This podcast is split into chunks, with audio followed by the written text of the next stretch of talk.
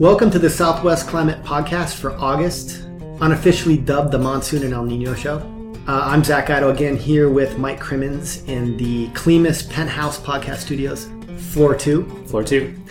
So, uh, in today's episode, uh, we're going to mainly cover the monsoon and the El Nino, but we're going to try something a little bit new. We've uh, received a few questions in the last month or two about both the monsoon and the El Nino, and so I'm to try to address those, splicing them in at, uh, at appropriate times. So, for anyone that's listening, if you have a question or two, going forward, uh, you can feel free to email me those questions, and uh, and we'll try to get to them. Make sure they're uh, related to climate or weather. that's that's good. They have to be related to climate right. and weather. No no car or love advice like the uh, car talk show. So Actually, I should probably give your email. fair enough. no, but you can email those to me at uh, zachguido at email.arizona.edu. And actually, that is incorrect. My email that is not my email address. Somebody's email. address. It's uh, it's zguido at email.arizona.edu. Sorry, I'm getting Try the other one too and see what kind of results you get. Yeah. confused. Enough with that. Mike is our resident climate crystal ball fo- forecaster. So we're going to start. I like to look backwards than forwards, though. Okay, well let's look backwards. So let's first uh, let's first shake out the the monsoon. Um, so let me just provide the the general picture, and then Mike, you can talk a little bit about some of the nuances. So through more or less two thirds of the monsoon. Yeah, Um, yeah. You know, um, southeast Arizona uh, has generally been above average. With again, this is typical of all monsoon seasons. The higher ele- uh, elevations are receiving more precipitation than, than the deserts. But if you look at maps, the southeast Arizona is generally uh, above average or, or near average. Yeah, Cochise County filling in, it appears to be some of the data that we're looking at. Um, really nice, even, it seems to be anyways. I mean, these maps can lie a little bit on the evenness of the precip, but, you know, six, eight, ten uh, inches so far. That's not too bad. I mean, and that would be 150, 200% of average at this point. Some of the higher peaks seem to be picking up, just as you said, you know, mounts in, in excess of 12 inches. Yeah, so southeast Arizona's got a pretty good monsoon signal, uh, generally speaking. Mm-hmm. Uh, big story, of course, in the last week is the torrential rains that happened in, in Phoenix, which is also causing, which also hit other parts of the, that sort of larger uh, Phoenix uh, metropolitan region. And there's pretty big precipitation totals and percent of averages in, in that part of Arizona. Yeah, Maricopa well. County really catching up in just the last week or two. Yeah, we'll get we'll get back to that because I believe some places had in around five inches of rain in just Yeah. one, one event, which is 24 hours, yeah. pretty big. It's not bad. It's not bad at all. big as it gets, more or less. Yeah, it's hard to do 24 hour totals of one inch or two inches. And uh, yeah, the, so southern part of Yavapai County on the southern end of the, I think it's the Prescott Mountains. There's a couple of small towns up in there and some flood control gauges and these fire weather stations that recorded 24 hour totals of five to six inches. Okay, and then there's a nice part of the map that's really uh, been experiencing precipitation in terms of above average precipitation, but it's a little bit of a of a misguide here, and that is the sort of far western part of the state in Colorado River River Valley, where Yeah. you can see percent of averages on the order of 400 percent and greater. Right. But of course, that area doesn't receive a ton of rain to begin with. So right. we're just looking at totals for the monsoon season from June 15th through August 20th on the order of three to three to four, three to three to five inches, which is still obviously 400% above, above average, but they're not as much total rain as in other parts of, uh, of, of the state. That's right. I mean, the low desert area down there, the bar is very low. The bar is on the ground, basically, as far as precipitation. And especially with the summer, that's not a favorite area to get a lot of monsoon precipitation. And they typically only get a couple of events a year. But when they do get those events, they tend to be big rainers. So, Is that what happened? yeah, This- so that, the, so if you look at like La Paz County and once the maps get updated through today, Yuma County and um, that southern part of California was a big day as this low pressure system that drove a lot of our rain over the last couple of days actually kicked out and has been moving across. Big, big, heavy um, rainers down there. Those big totals where you're seeing 400% of average on some of these maps, the max one day totals in those areas was two to three inches. So those percentages and those totals for the season so far were about one or two days of precip. Also, for those listening, uh, we're, we're look these maps that we're looking at. We keep referencing. We'll put a link on our on our website, but there's a really good page for both Arizona and New Mexico that summarize a whole bunch of information that's important for understanding sort of the character of the monsoon.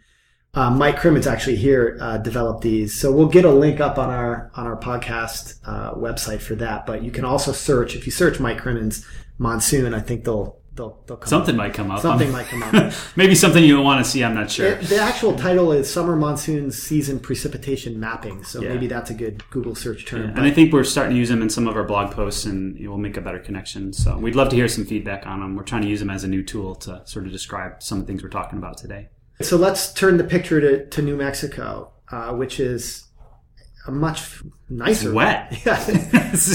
yeah. I mean, uh, if you look at all of basically the central part of New Mexico from the south to the north, there are they've experienced above average average precipitation. Yeah, I, I put a new figure on the bottom of the page there, which is a, a time series graph of sort of different categories here. And so if you look at that figure, it's about 85% of New Mexico is at least average or above average. So there's only, you know, a small chunk of it that's observing below average precipitation.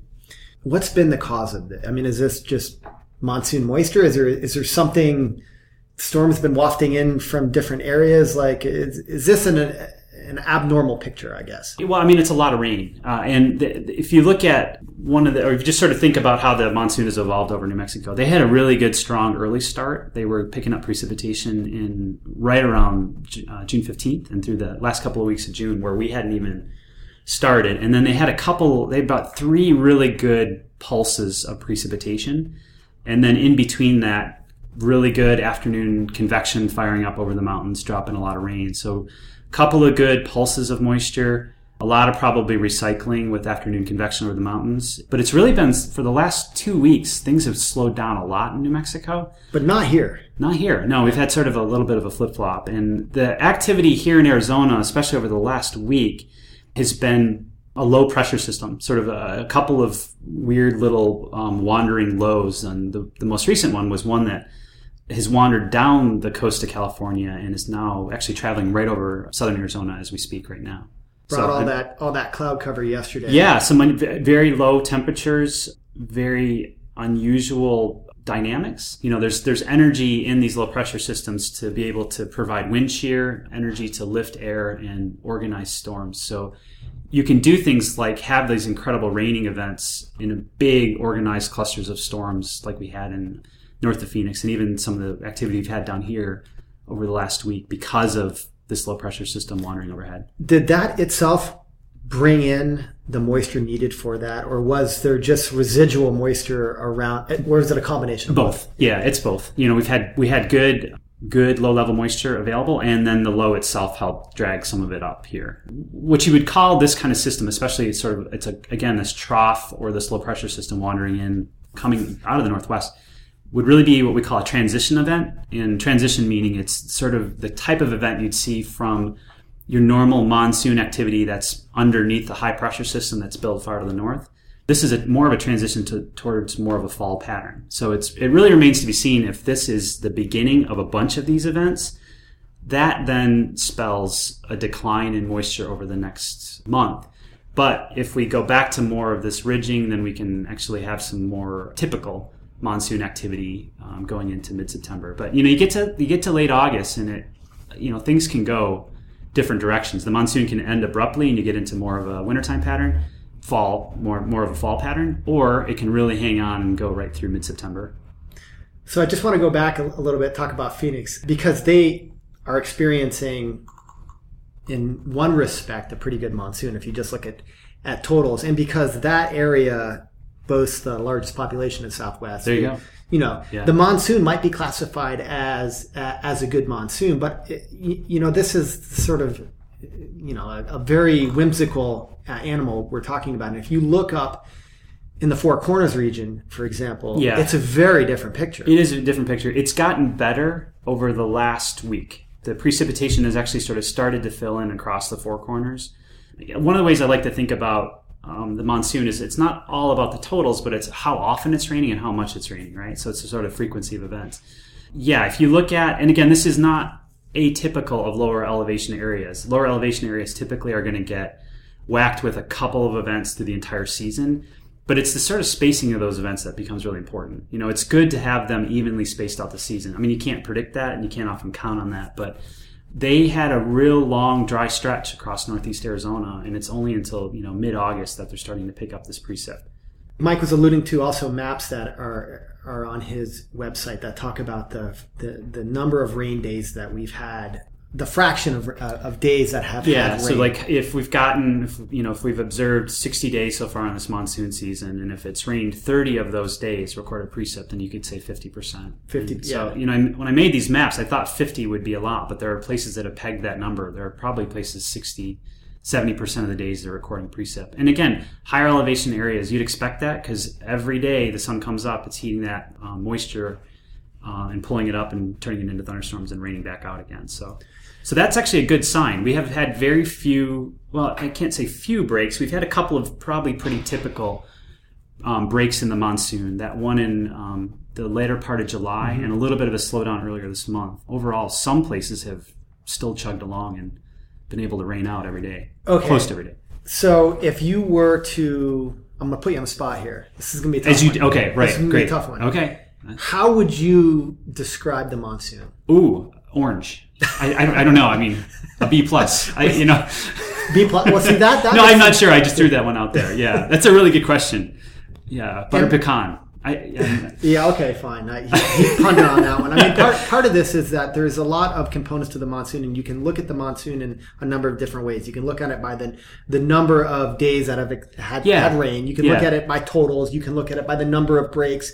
All of these things are actually pretty important to just describe the the, yeah. the, the flavor, which is I think one of the reasons why everybody sort of likes to tune into the monsoon because you know it's not just about one storm. Yeah, everyone's a little bit different. Yeah, that, that's a really good that's a really good question. So you know, kind of putting all these things together, and again, it's about where you are. Right. Right. Because it, it's diverged. You know, some places have had pretty regular, consistent precipitation. Some places have had very infrequent. You know, is that all that far off for some of these places? Maybe not. But I mean, if you just look at Arizona as a whole, it's done pretty well, right? And it's and New it's, Mexico for that matter too. New Mexico too, yeah. I mean, different ways of and timing of getting that precip, but overall, you know, both of them just this coarsest metric of like percent area of the state above average, you know, at least average is, you know, both of them are 70, 80% average to above average. So we've had, we've had monsoons where it's been, you know, way, way worse, way, way worse than that. So I think, you know, overall, I think a lot of us can be and again, there's clearly places on this map and in parts of Arizona and New Mexico that have seen pretty miserable things, but okay, so part, spatially pretty good. One of the questions that has uh, come up repeatedly, and we've actually addressed this in, in previous uh, editions, but it's worth taking up again because I think there's a uh, still an evolving context here, and that is what, what's the link between monsoon and, and, and El Nino, or written more broadly, what's the link between the monsoon and, and background climate conditions? Yeah. Okay maybe it's first worth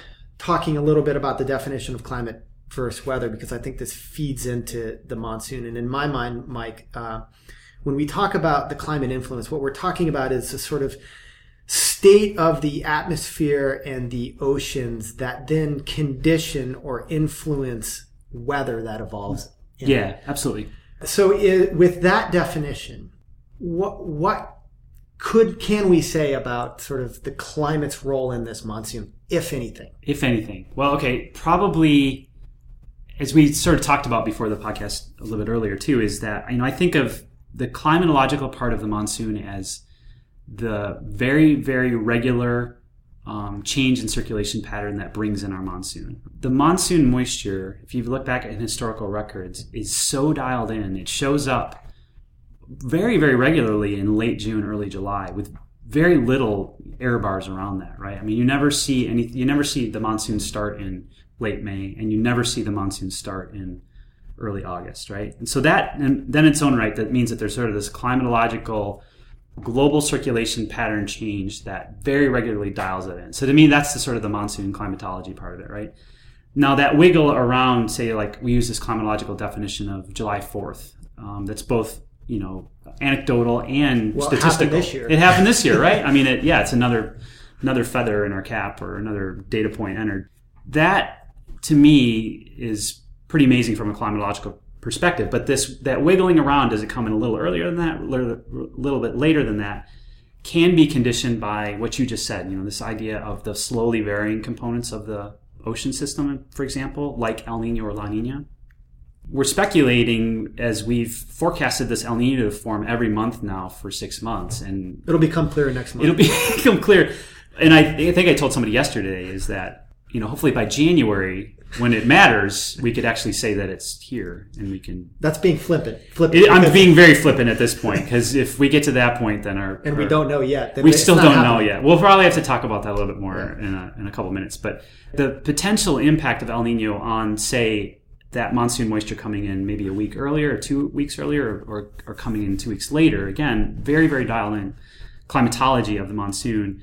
You know, some of the research suggests that you can have an impact on that pretty subtle window at the beginning of the monsoon season, like an El Nino may make that onset of moisture and precipitation a little bit later, uh, and La Nina's maybe a little bit earlier. But again, it's pretty noisy, and right, and because we now get into whether or not specific weather events are actually part of the equation at the beginning of the monsoon. And then once you get into monsoon, it really is the capriciousness of weather through the whole season about whether you have events like like this little tiny super weak low pressure system that wandered down the California coast and then created this amazing set of thunderstorms that dumped six inches on Yavapai County. Could we have seen that?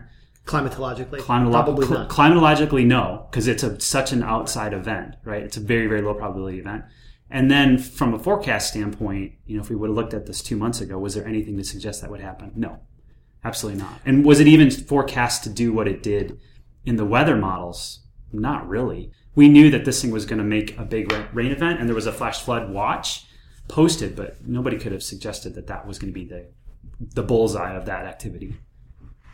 I keep thinking of every time the monsoon comes up, it's all it's always clear to me that it's re- we're really just talking about weather. I mean, there's a there's a small window which we may have the background conditions influence, but then it is paying attention to the weather. it is paying attention to the weather. But I think you know the, what we can kind of bring to this is that we need to tally these events up, and put it back into a climate context, and that's you know that's these events come and go, and they're in and out of our Twitter feed and our our, our immediate consciousness, but they they do matter as you sort of total things up over time. Well, that's that's actually a really good point. So you do have this aspect of climatology which can be used for uh, helping to hedge your bets look, looking forward. But then there's the aspect of climatology that really puts events into context. Yeah, Right? absolutely. So anytime Yep. that we're we're talking about a percent of average or a difference from average, right? That incorporates climatology. That Yeah. incorporates history. It does. And so that your point earlier about the, you know, we look at these maps and we look at these totals in La Paz County, north of Yuma, along the Li- Li-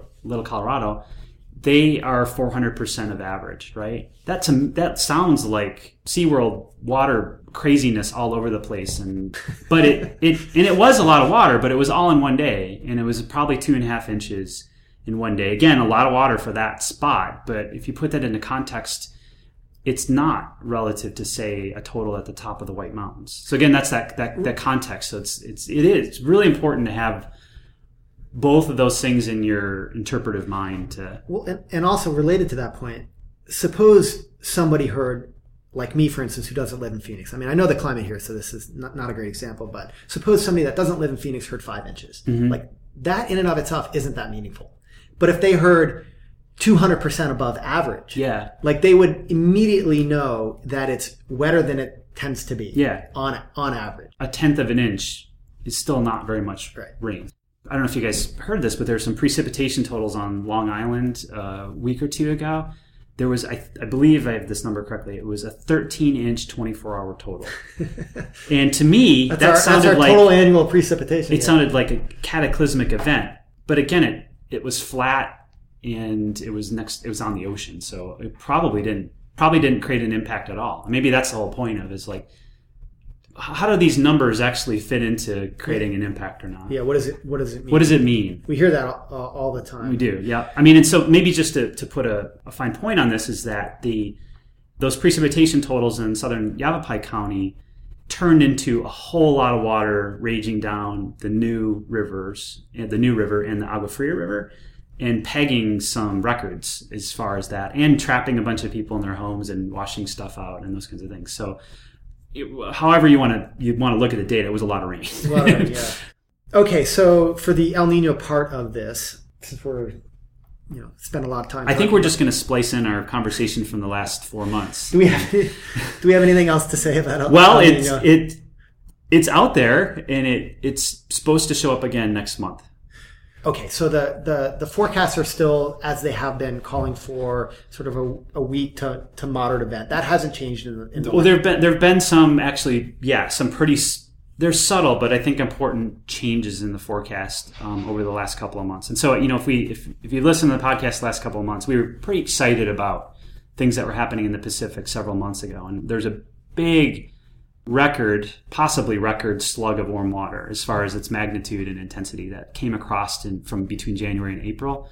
Surfaced in the East Pacific, and that was a very we thought was going to be the the start of a, a pretty immediate and big El Nino response, meaning that the atmosphere would notice it and it would kind of reorganize around it, and we'd start to see weather patterns, which was also put a little concern in us down here in Arizona New Mexico that it was going to mess with our monsoon system because, as we talked about earlier, it, it could have you Delayed know, it. delayed it, right? Well, that slug of water came and went, cooled itself off, and didn't do much. The atmosphere paid very little attention to it. To the forecast models' credit, they saw this the whole time. We didn't believe it that there was going to have this thing come across. It was going to warm a little bit and it was going to cool a little bit. And so we're now in the little the cooling a little bit phase. But lo and behold, another slug of warm water is it's on its way across the Pacific, and that is what the forecast models are now keying in on. Is this another burst of warm water that should come to the surface in the next couple of months, with the expectation that the atmosphere will be in a much better place emotionally, physically, mentally, I don't know, whatever, um, to to sort of respond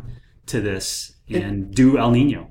Do it, man. it's worth noting that the coupling between the ocean and the atmosphere Yeah, tends to happen at this time of year. It does. It tend it tends to, to happen in July, right? I mean, as you, you typically get that coupling there. So there there have been a couple of things. So it started er, like three or four months ago. The ocean Yeah. started to say El Nino months ago, right? And then it shouted its until it got hoarse, and the atmosphere didn't respond.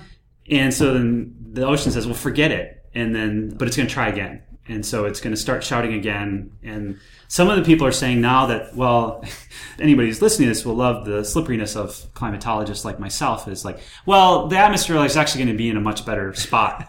Sounds like a Um, rationalization. It's a total rationalization, but I'll, I'll go along with it, and I'll, I'll continue to, to push it as well. But the probabilities from the CPC and from the International Research Institute for Climate and Society, IRI, those probabilities have declined. Slightly, but they went back up again. But what his the subtle again the subtle shift was that there was a much better chance of a moderate event earlier, with an outside chance of a strong event a couple months ago, because we had all that warm water to deal with.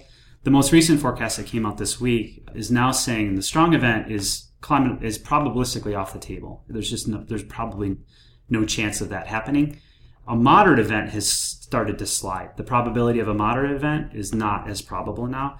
The most probable outcome of an El Nino event coming on this late with its the the energy it's got to work with is a weak event. So you kind of rank order them. The most probable outcome for the middle of winter now is a weak event. The next is a moderate event, and the next is no event at all. And Right. the strong one is basically off the table. So, so what what does that mean? Yeah, It- that it- the, the logical next question is: Does the intensity matter? the intensity does seem to matter. We mentioned um, before the podcast, you and, I, you and I were talking, and the, the battle cry I think we mentioned last week is um, remember 86. Remember 1986? I think a lot of that is because it was a late onset event. And so we're kind of pointing to that. So I think you pulled up a map, I pulled up a map, and we went back and we looked at 1986 as far as how it shake, shook out as far as winter totals across the Southwest. And it was, eh, you know, it was some places were a little bit below. Some it, it basically didn't look like much of a response at all. California in '86 though did not have much of a winter, which is not a good sign. It's probably a, worth pointing out a little folly in this, and that is like when you break down the number of years by ENSO phase, Yeah. you get something like half the time it's neutral, and then a quarter of the time it's both El Nino and, and La Nina, something like that. Right. And then, so that winnows the data sample down. And then when you look within 25% of that data and look at the strength of the event, you're getting even further down in, in numbers. So, like statistically speaking, it's really difficult to actually say something robust about the strength. Absolutely. But we still have patterns that we, we look at and we use as, as guides. But there's also this notion of no two oceans are the same. Absolutely. And the background conditions, and again, this is where weather becomes important. And there's uh, some other interesting things like the Pacific Decadal Oscillation and its signature is markedly different now. It's warm, which we haven't seen in a long time this strong. So, and we're not totally sure how that how that interacts with any of this. Again, if you just do this this very simple pattern matching with very few events, like you said, some come out wet, some come out dry.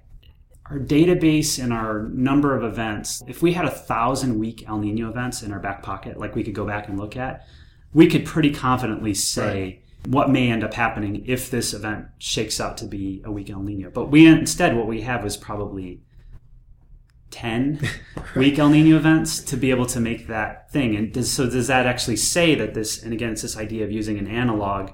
And when we say analog, we mean is there something in the past that is some guide to the present, you know, some example case that we can sort of drag forward. 86 is probably only similar in the sense of it was late onset. Does that actually mean it has any indication of how our precip is going to shake out here? No. The Climate Prediction Center forecasts are still bullish on above average precipitation. And that has not changed because they still see some kind of t- typical El Nino response across the Southwest for the midwinter period. That's that's good because I'm looking at uh, another question that's worth talking about, and that is drought is widespread. Yeah. And so El Nino tends to bring uh, above average precipitation. So one of the questions is, you know, and stories have talked about this. It's, you know, how much can El Nino impact the drought, or yeah. is it a drought buster? Right. If you look at precipitation anomalies during El Ninos in the past, California, like the west coast of California, tends to get five inches more than average. Other parts of California, somewhere around three uh, southern Arizona, southern New Mexico, it's a little bit more than than one. The extent to which it busts a drought depends on the kind of the time scale that you're looking at in terms of, of, of drought and how much precipitation deficit has has accumulated. Yeah, absolutely. And the drought we're talking about now from like California to New Mexico is a long-term drought. It's a drought that's accumulated over many years now and largely in the wintertime lack of precipitation, so snowpack and, and the such. If you think about it in that terms, can you erase multiple years of an accumulative impact over a couple of months? Probably not. I mean, just logically, that doesn't make sense. Um, what you can see is immediate changes in water resources. You can fill up reservoirs probably pretty quickly, but you'd have to do that in probably a destructive way too, right? I mean, you're getting talking about getting yeah, a, lot, of, rain, a lot of rain, a lot of rain, a lot of flooding, a lot of flooding, and um, it's not the best way to solve a drought. You know, the best way to solve a long-term drought is have a long-term wet period. If you you look back at the records, that is cyclical and dicey as far as chances we get we get runs of drought way more often than we get runs of wet. So it's almost like you know that's sort of the background condition of this whole area. Yeah, and I think it's worth saying. We said this before. It's, it's droughts are those are those things that take a little while to get into, and they take a little while to get out. Of. Absolutely, yeah. I mean, you can you can have improvements. You can have drought conditions that develop very quickly depending on the season and the type of precip. But these winter droughts to solve them in a probably a meaningful way is you need to have that precip show up again at least average to above average in those same seasons over multiple years. The california one has been multiple years. Yeah. The new mexico three, one. three, three four years. Yeah. I mean in the arizona one if you look at it in, in new mexico very acute in the last four but below average you know 11 of 15 years since right? and the, since 2000, and the reservoirs reflect that. You can clearly oh, see. Oh yeah, see yeah. That. I mean, a struggle. But I so I think that to put a, a point on this question, it's not to say that a season doesn't matter. A season clearly matters. Yeah, I mean, rain is good, right? I mean, it's better if it, it's a little bit more even spatially and comes a little bit more gently because it's not as destructive. But yeah, that that is that's useful and probably one can think of this as the intensity of the drought. The greater the intensity of the, of the drought, the more succession of seasons is needed to bring it out. If you're just slightly below average in the last two years and you had a good monsoon season, or not maybe not monsoon, but good winter season, you're more apt to come out of that than if you had six uh, dry seasons in a row that really accumulated these deficits. So uh, clearly, you know, one one payday, so to speak, isn't going to matter that much. Absolutely, and you just made a really important point, though, of you know, winter versus summer rain is completely different. The accumulation of winter drought over these many years leads to much more acute situations when we talk about water resources than you know dry summers. The fact that we haven't had snowpack and that runoff into reservoirs and into deep water recharge and soil moisture and that kind of stuff through the springs is put us in the situation right now. So you can think about you know a run of a couple of years where every winter is good but the summers are bad. Those look really different at the end than vice versa, where you have really bad uh, winters and good summers. And we're actually in that situation right now. We've had a couple of pretty good summers. And again, California can't be lumped in this discussion because they're not a monsoonal climate. Yeah, right? 90, 80, 90% of their rain comes in the winter. Absolutely. So if they don't get in that season, that's that's they're just off the table. Us is weird because down in Arizona, New Mexico, because we have this seasonal transitional climate, a run of bad winters with good summers. The summer impacts like range condition and um, stemming the fire season and growing plants and that kind of stuff can provide some, but you can at the same time still have terrible water resource conditions even after having record summers well, look at heels of each other. I mean, last year's case in point, it was by by and large, by a couple of metrics at least, a pretty pretty darn good monsoon season. Yeah, absolutely. And yet, you know, if you look at the water supply situation, yeah. I mean, it doesn't it doesn't influence the water supply it, situation. We're still much. real low. Yeah, you get these weird situations like the flooding in uh, New Mexico and Colorado and parts of Arizona last September with mm-hmm. the some of those tropical events that have worked their way up here, and they just happen to rain in the right spots and fill up reservoirs. Mm. But those are those are chance things. Our, a couple of our reservoirs in, in Arizona, every once in a while, a, a thunderstorm drops six inches in a couple of days. It will turn into flow into reservoirs, but those are not you can't manage for those kinds of those are luck. You're just getting lucky at that point back to the weather part of it. Back to the weather part of it. Okay, so we've we've talked enough. Next month we're going to come back. It'll be a retrospective on the monsoon. Yeah, so I think we'll, we'll, be able to wrap it up, and we and uh, we'll probably make the next month's forecast on El Nino and um, kick it kick it one more month down the road. Yeah, well, eventually it'll be next spring, and it won't matter anymore because the event either will have happened or not. Well, I don't even know what we'll talk about by actually. I'm pretty. I, am I'm, I'm going to say. I'm going to go, go, on the record and say that we're going to know. Yeah. It's it's going to be. A, what's your what do you what's your bum knee telling you as far as El Nino? It's gonna rain. I think I, I, th- I think it's. I feel it in my knee. Do you really? I mean, do, is I, that westerly wind worse in the Pacific starting to? Should well, we start? It doesn't, it doesn't we, matter what. Well, I, do. I, maybe we should start a little office pool here on El Nino. Yeah, we should do like the March Madness only. It's uh, like yeah, August August Madness for El Nino. For El Nino, yeah, we could. It's gonna be it's gonna be a weak. It's gonna be a weak. You think it's gonna be a weak yeah. event? I'm actually. I, In fact, I, am I'm, I'm actually confident it's gonna be like 1986, which means absolutely nothing to me. that's great.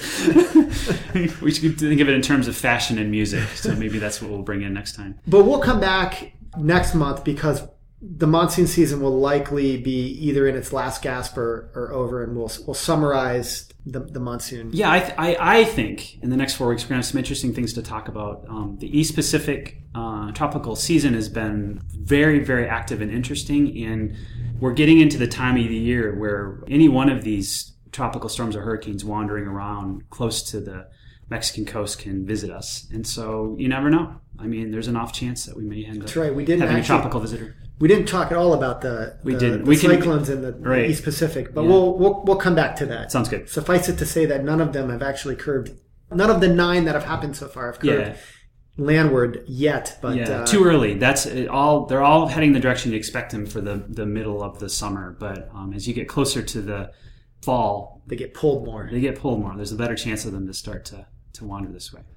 Okay, again, uh, for those of you who do have questions and you want to send me an email, uh, I'd be happy to, to field those. My correct email address is zguido at email.arizona.edu, or you can just find me on the CLIMAS website, or even Mike for that matter. We send um, emails to any any of us.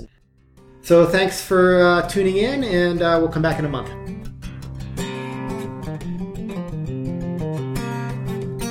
Okay, so Mike, it, it's again the El Nino and Monsoon show. I think so. And we basically get to say all the same stuff over again. Yeah. robotic voiceover of August. Exactly. Press four for current month. That's awesome. Okay, I'm ready to rock.